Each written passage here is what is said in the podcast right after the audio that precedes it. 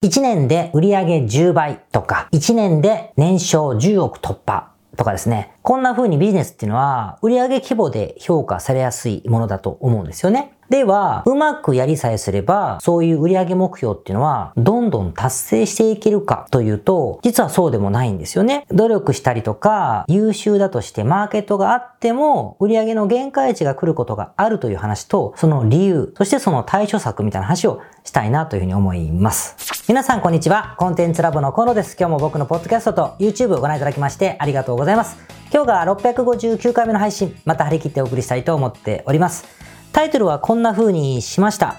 えー、そのビジネスがどこまで伸びるか教えますということでございましてですね、1年で売上10倍とか、1年で年商10億突破とかですね、こんな風にビジネスっていうのは売上規模で評価されやすいものだと思うんですよね。だからこそ自分でもそうありたいものだなというふうに思うと思うんです。では、うまくやりさえすれば、そういう売上目標っていうのはどんどん達成していけるかというと、実はそうでもないんですよね。その人がたとえ、すごい高い能力の最高のマーケッターだとしても、無理なものは無理ってことがあるということなんです。もちろんこれって最初から市場規模がちっちゃくてですね、売る相手がそもそもいないとかだったら、あ、そらそうだよね。ビジネスによって大きくなる、えー、限界値ってわかるよねってことで理解しやすいと思うんだけども、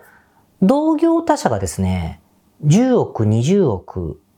売り上げてる会社がいっぱいあると、ゴロゴロいるような業界にあなたがいても、あなたが優秀でも、そうなれない場合があるという話をしたいんですよ。不思議ですよね。なので、今日はこの辺の話をしたいと思っていて、努力したりとか、優秀だとしてマーケットがあっても、売上の限界値が来ることがあるという話と、その理由、そしてその対処策みたいな話をしたいなというふうに思います。例えばですね、あなたがスウェーデン語の語学学習のサービスをやってるとしましょう。で、想像つくと思うんですけど、スウェーデン語というのは、それを検索する人そのものもすごく少ないんですよね。で、スウェーデン語学習とか、スウェーデン語教材みたいなものを検索する人ももっと少ないんですよ。つまり、マーケットの規模がすごくちっちゃいってことがわかると思うんですよね。なので、それを買いたい人が少ないわけだから、このビジネスで年商1億っていうのは、まあそもそも無理だよね。ある程度までしか、今、ささやかな売り上げぐらいしか立たないよねってことは想像つくと思うし分かりやすいと思うんです。でも、ちょっとビジネスを変えて、今度は、送信ベルト。まあ、痩せるベルトみたいなのあるじゃないですか、こういう。ガーターベルトみたいなやつですね。送信ベルトってああいうのを言うんですけど、ああいう送信ベルトみたいなものをあなたが売ってるとしたら、どうでしょうかそもそも、送信ベルトとか、えウエストなんとかみたいな、こういうラインナップのものを表すキーワードって、検索数はもう何万何十万回というふうに存在する。だから欲しい人もすごくたくさんいることが分かってるわけですよ。もうスウェーデン語の比じゃないですね。で、年商何億、年商何十億という会社も、ザラにはないけど、まあまああるんですよ。まあまあある。そうなると、この送信ベルト関係の商品を扱っている、あなたが扱っているとしたら、自分でも行くよな、行けるよなっていうふうに思うのが道理じゃないですか。でも、これにもね、どうしても超えられない限界点っていうのが訪れることがあるんですよね。それをちょっと説明します。まあ理由はまあ簡単でして、これ広告費とのまあ関連なんですよ。数字の話をするので少しややこしいんですけど、シミュレーションを話してみたいと思います。まあまあ、でもこのシミュレーションって今から僕数字の話をするのでややこしいと思うから、数字嫌いの人のためにちょっとワープしてえー、答えだけ言いますね。広告費っていうのは、分量を売ろうとすればするほど、つまり売る数が増えれば増えるほど、1個あたりに売るための広告費っていうのが上がっていくんですよ。つまり、100個売るときには、1個1000円で売れてたものが、1000個売ろうと思ったら、2000円、3000円に上がっていくってことなんですよ。1個1000円で売れるものが、100個売れたんだったら、1個1000円で、1000個も2000個も入れけるんじゃないかというと、そうじゃないということなんですね。なので、ある程度の売上規模まで行くと、1個売るための広告費が増えすぎてしまって、赤字に切り替わる瞬間があると。これが、まあ一番の理由なんです。で、ちょっと細かく知りたい人のためにもう少し細かくしていきましょう。売れば売るほど限界が来るからくりです。例えばあなたが送信ベルトを3000円で売ってるとします。で、この3000円って金額は、まあ、まあ世の中の人が普通に買う金額、これを結構高くしちゃうと、売るのがすっごい何倍も難しくなるようなものだとしても、普通に売るのが3000円ぐらいの相場だとしましょうか。だから3000円で売ってますと。この原価、仕入れ原価とお客様に送ったりとか、自分に仕入れる時の送料みたいな、この原価が合計で1000円だとします。1000円のものを3000円で売ってる感じ。つまり、あらりが2000円になりますね。で、今回はちょっと固定費とかは抜きで考えますよ。とにかく1個売るときに2000円利益が出る商品なわけですよ。で、これを売るために広告を出したとします。そうすると、あの、広告費っていうのは、まあ、例えば Google、Facebook、Instagram、えー、TikTok、Twitter、LinkedIn でもいいしね、Yahoo、Japan でもいいですけど、こういろんな広告、アフィリエイトもブログを誰かに書いてもらっても、インフルエンサーに紹介して紹介してもらってもお金って払うので、こういうの全部広告費としましょう。で、広告を出したとします。その時に、売上が3000、1個あたり3000円で売れて、原価が1000円。残る金が2000円なわけだから、1個売るための広告費って2000円以下じゃないと利益が出ませんよね。これは当たり前にわかるじゃないですか。1個2000円以下じゃないと利益が出ない。から、1つあたり売るのに使える広告費は2000円なんですよ。つまり、えっと、2万円使ったら10個以上、あ、もう間違えた。えー、10個以上か、そうかな。2万円使ったら10個以上売れてくれないと赤字。だし、10個以上売れれば黒字になっていくということはわかるじゃないですか。ここまでいいですね。とにかく1個売るの2000以上使えないんですよ。2000以下にしないといけない。そこで、広告費を、まあ、ちょっとお金を使える方で20万使ったとしましょうか。で、20万使った時に、結果200個売れたとします。ちょっと今見ながら話しますが、200個売れたとします。そうすると売上が60万ですね。売上が60万。で、原価は1個1000円なわけだから、そうすると、1つ売るための広告費は1000円じゃないですか。20万使って、えっと、200個売れてるんですから。ってことは、1個あたり利益が1000円出てることになりますよね。1000円。で、1000円の、えっと、200個分の利益が出てるから、それぐらいの利益が出ているということになりますね。20万かな？ぐらいの利益が出てることになると。で、これをもっと大きくしたくて、40万広告費を使いましたと。そうすると今度、400個売れました。倍広告費を使ったら倍売れた。400、40万使ったら400個売れた。だから相変わらず1個売るのには1000円しか使ってないので、もともと1個に2000円の利益が出る商品だから、また1000円の利益が出てますね。1個あたり。で、1000円かける、えー、400個分の利益が出たってことになるわけですよ。売上額は120万ですね。120万。で、利益は多分、えっと、もっと、さっきより多くなってる。じゃないですか。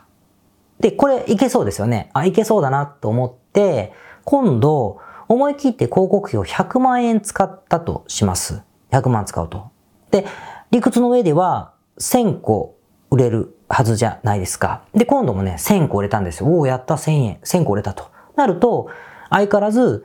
一つ1000円しか広告費を使ってないので、1000円の利益が出てるから、1000円かける1000個分の利益が出たってことで、100万ぐらい、えー、儲かったことになるのかな？売上が、えっと、300万で、100万の利益が出た。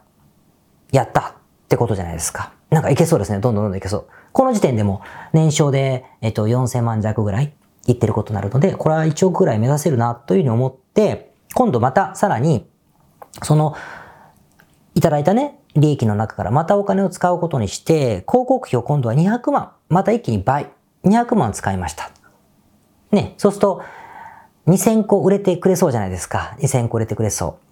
う。でしょ？と思って使ってみたら、今度はですね、また同じ1000個しか売れなかったんです。1000個しか売れない。売り上げは、えっ、と、少しあの、300万だから同じなんだけども、今度はですね、1個あたり売るのに2000かけてしまってるので、利益がゼロなんですね。差し引きゼロ。だから売上は300万のままだけども、ただ単に利益がゼロになった。もしくはまあ、1200個ぐらい売れててもいいけどね。にしても、売上は300何十万に増えただけで、利益はほとんど残ってない形になるわけですよ。わかりますかね？これいかんということで、もちろん利益はトントンだから赤字ではないんですね。だから2個目の商品を買ってくだされば全部利益になるけれども、それも1年後ぐらいに買ってくれるものだから、1年間は儲けゼロのまま売り上げが毎月300万ぐらい上がるということになるわけですよ。じゃこれはいかんと。もっともっと数を増やして売れなきゃと。つまり、100円か200円利益が出てるんだったら、これをもっと増やせばいいんだと思って、思い切って今度はですね、200万じゃなくて、うん、300万広告費を使ってみたとします。もっと薄利多売にしようと思って、300万広告費をバーンと使ってみたら、なんと、売り上げがですね、えっと、1200個なんですよ。1200個。で、1200個ってことは、売り上げは360万でまた増えてます。さっきより増えてるんだけども、今度は、300万使って1200個しか売れてないから、300万割る、えー、1200にすると、一つあたりの広告費が2500円かかってるんですね。もともとはだって1000円で売りつて1000円利益出てたんだけど、今は2500円使っちゃってるから、1個売るたびに500円の赤字が出ちゃう。つまり500円かける1200個分の赤字が出てしまう形。これはまずいですね。何十万も赤字が出てるので、これはこれ続けられないと思って、いかんいかんと思って、この広告費を元の100万とか50万とかに戻すと。で、売上は安定するんだけど、利益も出てるんだけど、売上の限界は超えられないという状況でまた何年も過ごすみたいなことっていうのがあるんですね。これが、いわゆる細かいシミュレーションだし、売上が限界が来てしまうからくりなんですよ。伝わりました？つまり、広告費というのは一般的には数を売れば売るほど広告費の数を売れば売るほど、この広告費も上がるんですよね。こういうふうに、バーっと上がると。ってことはさ、売上額が増えて広告費も増える。これは当たり前のグラフでみんなわかるんだけど、これ、これ僕、あの、折れ線グラフ言ってますよ。だけど、利益で言うと、売上、利益が伸びて広告費が伸びるけど、ある瞬間にこうなるんですね。広告費が上がりきって売上が増えすぎると、利益の、この分岐点で、こう苦労するんですよ。ということは、このペケポンの、ここが、そのビジネスっていうか、その商材のあなたにとっての限界値になることがあるってことなんですね。まあ、なんでかというと、今の広告費の仕組みでもそうなんですけども、広告っていうのは、買う気満々の人を狙ってるうちは安く売れるんですよ。だって買いたい人にバーンってぶつけてるから。だけど、買うかどうかわからない人に行く、まあ多分買わないよね買ったらラッキーだねっていうふうに、数を増やそうと思ったら、訴えかける人を増やしていくしかないじゃないですか。それ確率が下がっていくんですよ。これが、絶対買う人の器がこれぐらいなのか、これぐらいなのか、部屋の広さぐらいあるか別として、でもどっちにしたってその向こうがあるので、この状況で売り上げが伸びるけど、利益が出ない赤字になるポイントが来るということなんですね。でもこれまで言って不思議でしょ？だって同業に自分よりもはるかに上、その原価を超えた会社、つまり10億、20億、50億みたいな1億とかいう売り上げの会社があるんだから、なんでじゃあそこはできたんだよっていうことが不思議に思うと思うんですよ。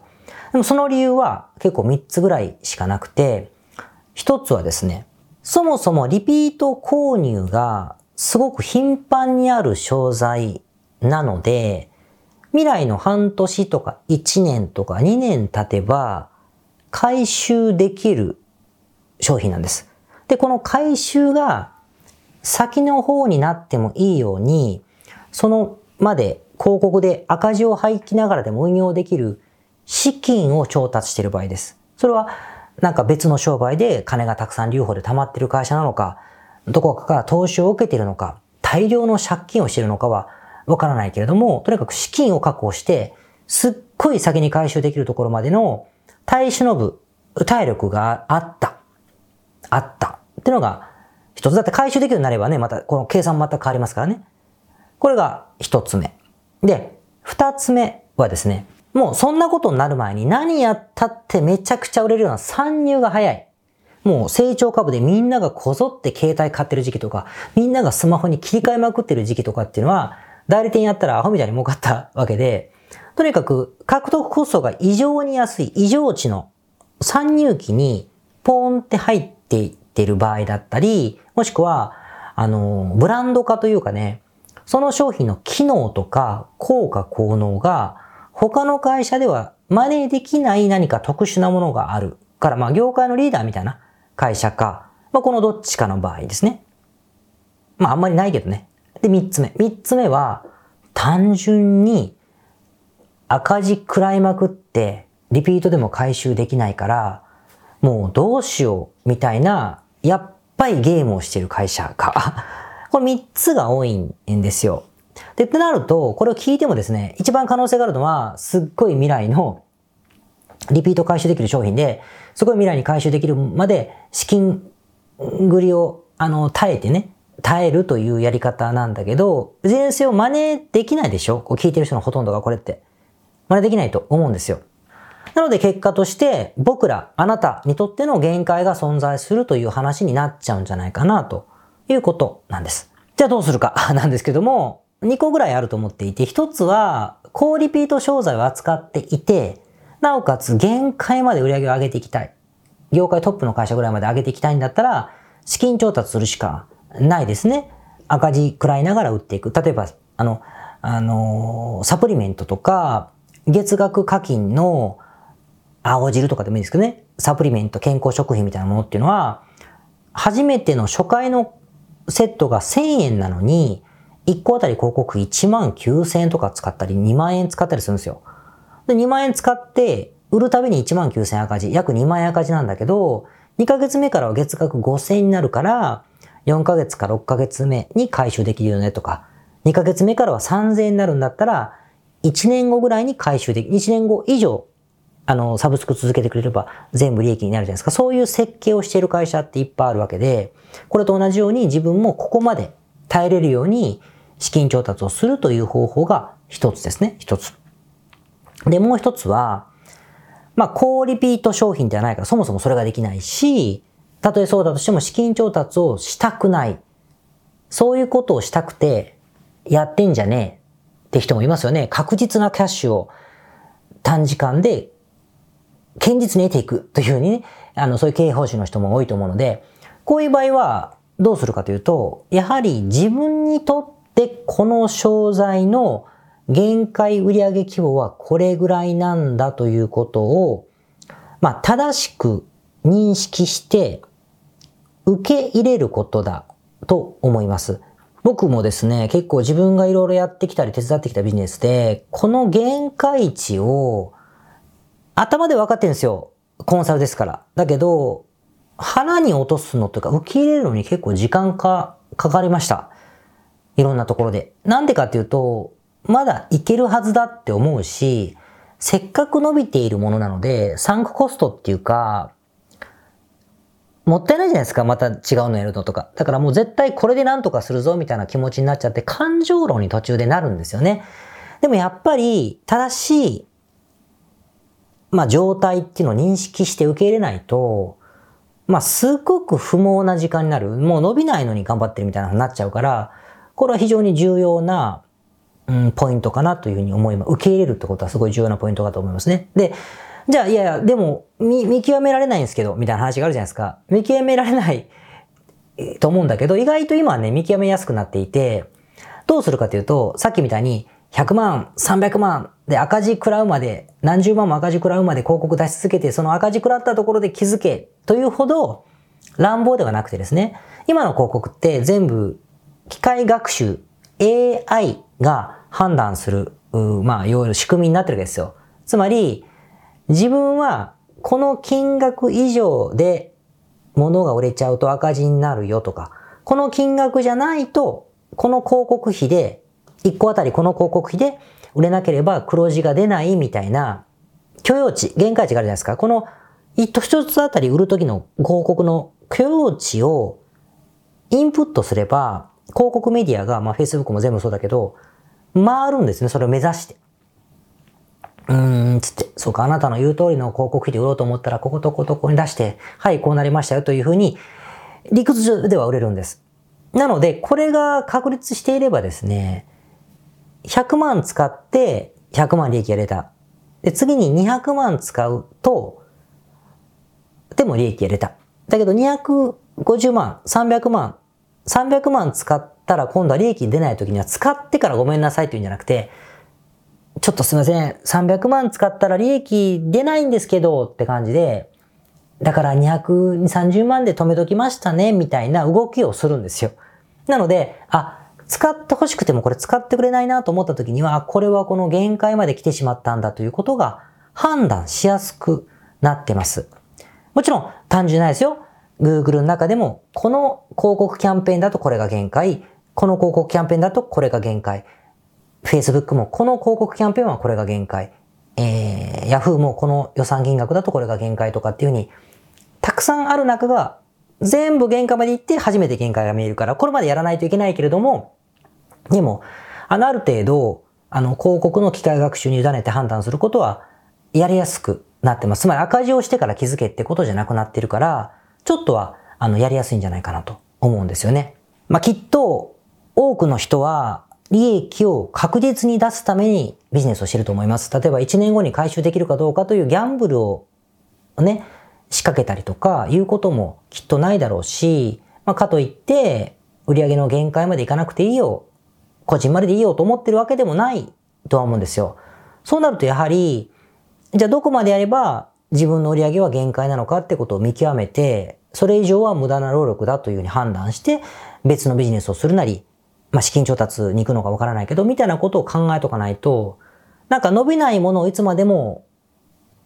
なんか足かいてるみたいなことって起こり出しがちなので、気をつけた方がいいんじゃないかなというお話でございました。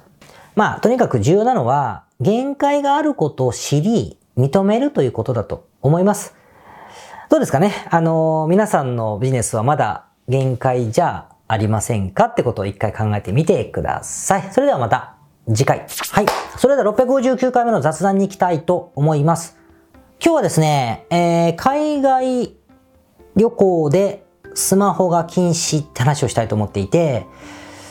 あんまり細かく言うと問題がありますので、ぼやかしながら言いますが、私の子供がですね、あの、修学旅行でね、海外に行くんですって。最近流行ってるじゃないですか、多い。で、海外に行くんですけども、その海外に行くときに、荷物にですね、スマホ持ってっちゃダメなんですって。で、今これ聞いてる方海外だったら、はって思いません？日本の方でもね、同じような親御さん、親、子供がいらっしゃる親御さんじゃなかったら、はってなると思うんですよ。はって感じじゃないですか。で、僕も、はって思ってですね、いろいろ聞いてみたら、どうやら、そういう学校多いみたいです。スマホ禁止。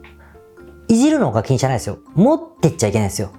びっくりじゃないですか。で、聞くとなんかね、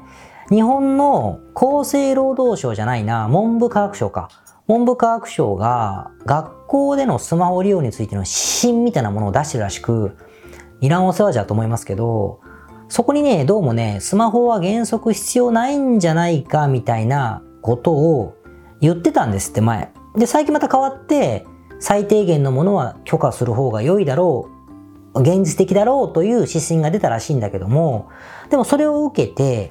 例えば東京都、神奈川県、山口県、大阪府とかがね、各都道府県の教育委員会が、まあ、私立も公立も同じなのかな？そういうのを従うじゃないですか。教育委員会が、いや、やはりそれは必要ないだろうとか、修学旅行のスマホについてはこうこうこうだから原則いらないと思いますよとかね、言っちゃってるんですって。そうすると学校側はそれに従って、もうそうだね、みたいな話になるそうです。で、もう一つの理由が、盗まれるから、みたいなことらしくですね。そんなことで、まあ、持っていっちゃいけないっていうふうに一律なってるそうですね。で、僕はまあ納得いくわけないので、まあなん、なんか言葉ですけど、アホじゃないかと思う思うじゃないですか。なので、まあ、かわいそうだと思うし。いやいやもうなんか言おうかなと思って持ってていいでしょって言おうと思ったけど当然その一人のね親がクレーマーみたいに言ってもですね制度が全部ひっくり返るわけがないし他の親御さんが何もおっしゃらないからこそ制度が変わらないんだろうからまあダメかなとあともう第一あのご本人がねいや子供がもう絶対やめてよって嫌がるのでまあよっぽどしつこく言いそうな感じなんでしょうね僕はねだからまあ、控えてるわけでございますが、ちょことでなんだかなってことでかわいそうですよ。だってさ、スマホって、やっぱり現地に行って翻訳ツールを使ったりとか、地図で場所を調べたりとか、ちょっと気になることがあればググってみたりとかっていうことでこう、体験したことと、デジタルでインプットしたことで、こう、二重にね、体験価値っていうのがあると思うし、第一、セキュリティ上ね、あの、居場所を特定したり困った時にスマホがあるとないじゃ全然違うと思うので、ね、山登りの遭難だってスマホを持ってるか持ってないかで随分、あの、リスクって変わるそうですからね。うんね、そう思うんですけどね。だから変なのなと思いました。まあ、こんなことを文句言ってる僕もどうかと思いますよ。そんなんだったら学校、うちの学校やめてくださいとか。だったらオタクが海外連れてって経験させればいいじゃないですかって僕なら言い返しますから。だけど、まあなんだかなというふうには、あ思いました。だからなんか思うのは、逆に言うと自分が結構変わってて、もしかすると世の親御さんの中には、相変わらずスマホ、スマホが悪みたいな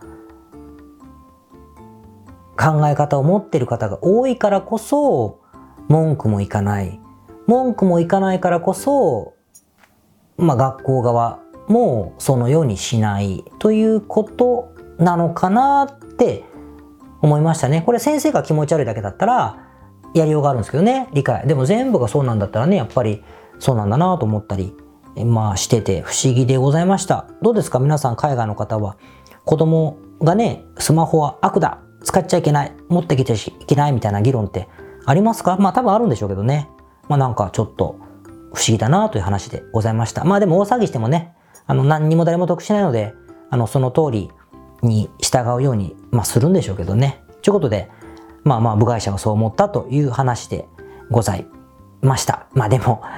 学校の先生もこんなやつもいればあんなやつもいてでね、もううっとしいでしょね。うるさいってバーンって切ってしまいそうになりなりたいでしょうね。だからこそ今、学校の先生になる人が日本には全然いないらしいですけどね。ということで、まあまあ、ご苦労もわかるだけに、あの、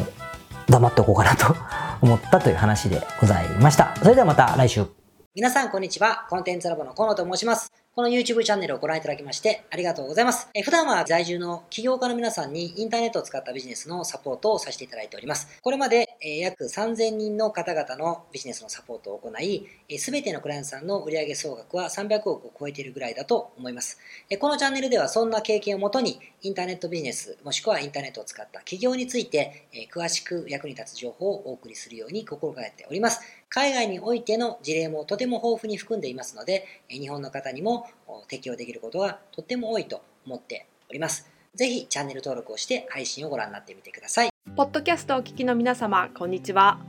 コンテンツラボの山口よし子と申します。普段はサンフランシスコに住んでおりまして、日々現地からコンテンツラボのお仕事を行っています。いつもご視聴ありがとうございます。いつも聞いてくださっている海外在住の方、日本在住の方、起業して制約のない自由なライフスタイルを実現したいと思っていませんか？今日はそんな皆様にですねお知らせとお願いがありましてこんな風に最後にお邪魔させていただいていますそのお願いというのはですねコンテンツラボのコンサルティングサービスについて知っていただくということです。で、あのー、番組の中でも河野が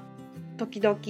メンバーさんと呼ばせていただいていることがありますのでご存知の方も多いと思います。起業前の方にはビジネスプランを一緒に考えることから始め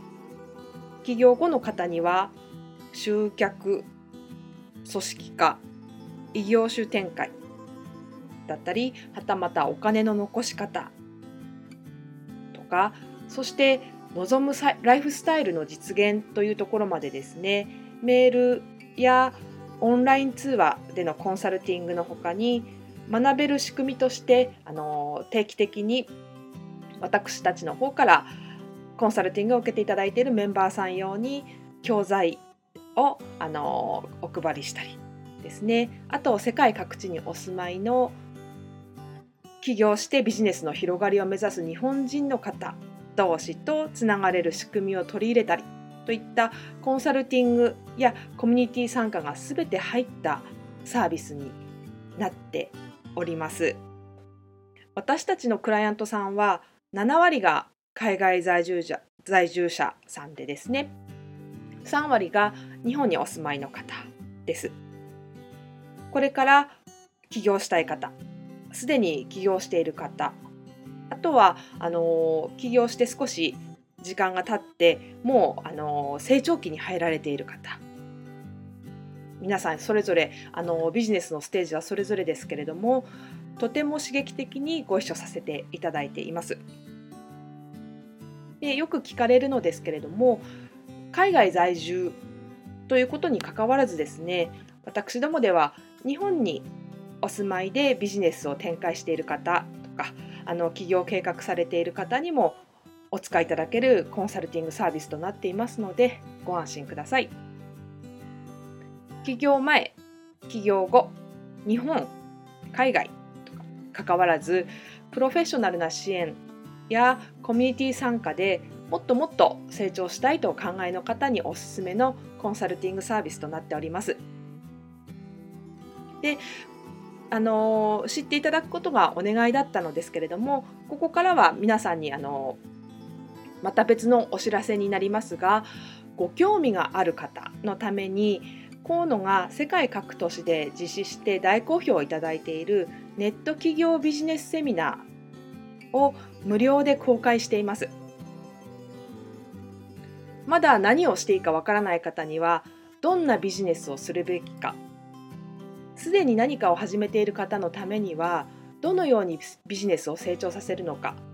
といったような濃い内容をですね4時間以上でとても詳しくお話ししています。もちろんあのコンテンツラボの強みとして今まであの一緒にサポートして大きくなってきた実際起業されている方たちの生の声も聞けてしまう貴重なものになっています。そしてさらに特別に今回取り下ろした「How to」というものを含めた実践編のセミナーも特別にご覧いただけるようになっております。ネットショップを始めてみたいとかサービス業をしてみたいコンサルティングやコーチング業をやってみたい自分の持っている情報を売ってみたいなどですね全てカバーしている動画セミナーになっています。で先ほども申したように視聴は無料となっておりますので今すぐこのメールの中にある概要のリンクをクリックいただくかコンテンツラボという名前で検索して動画を請求してご覧になってください。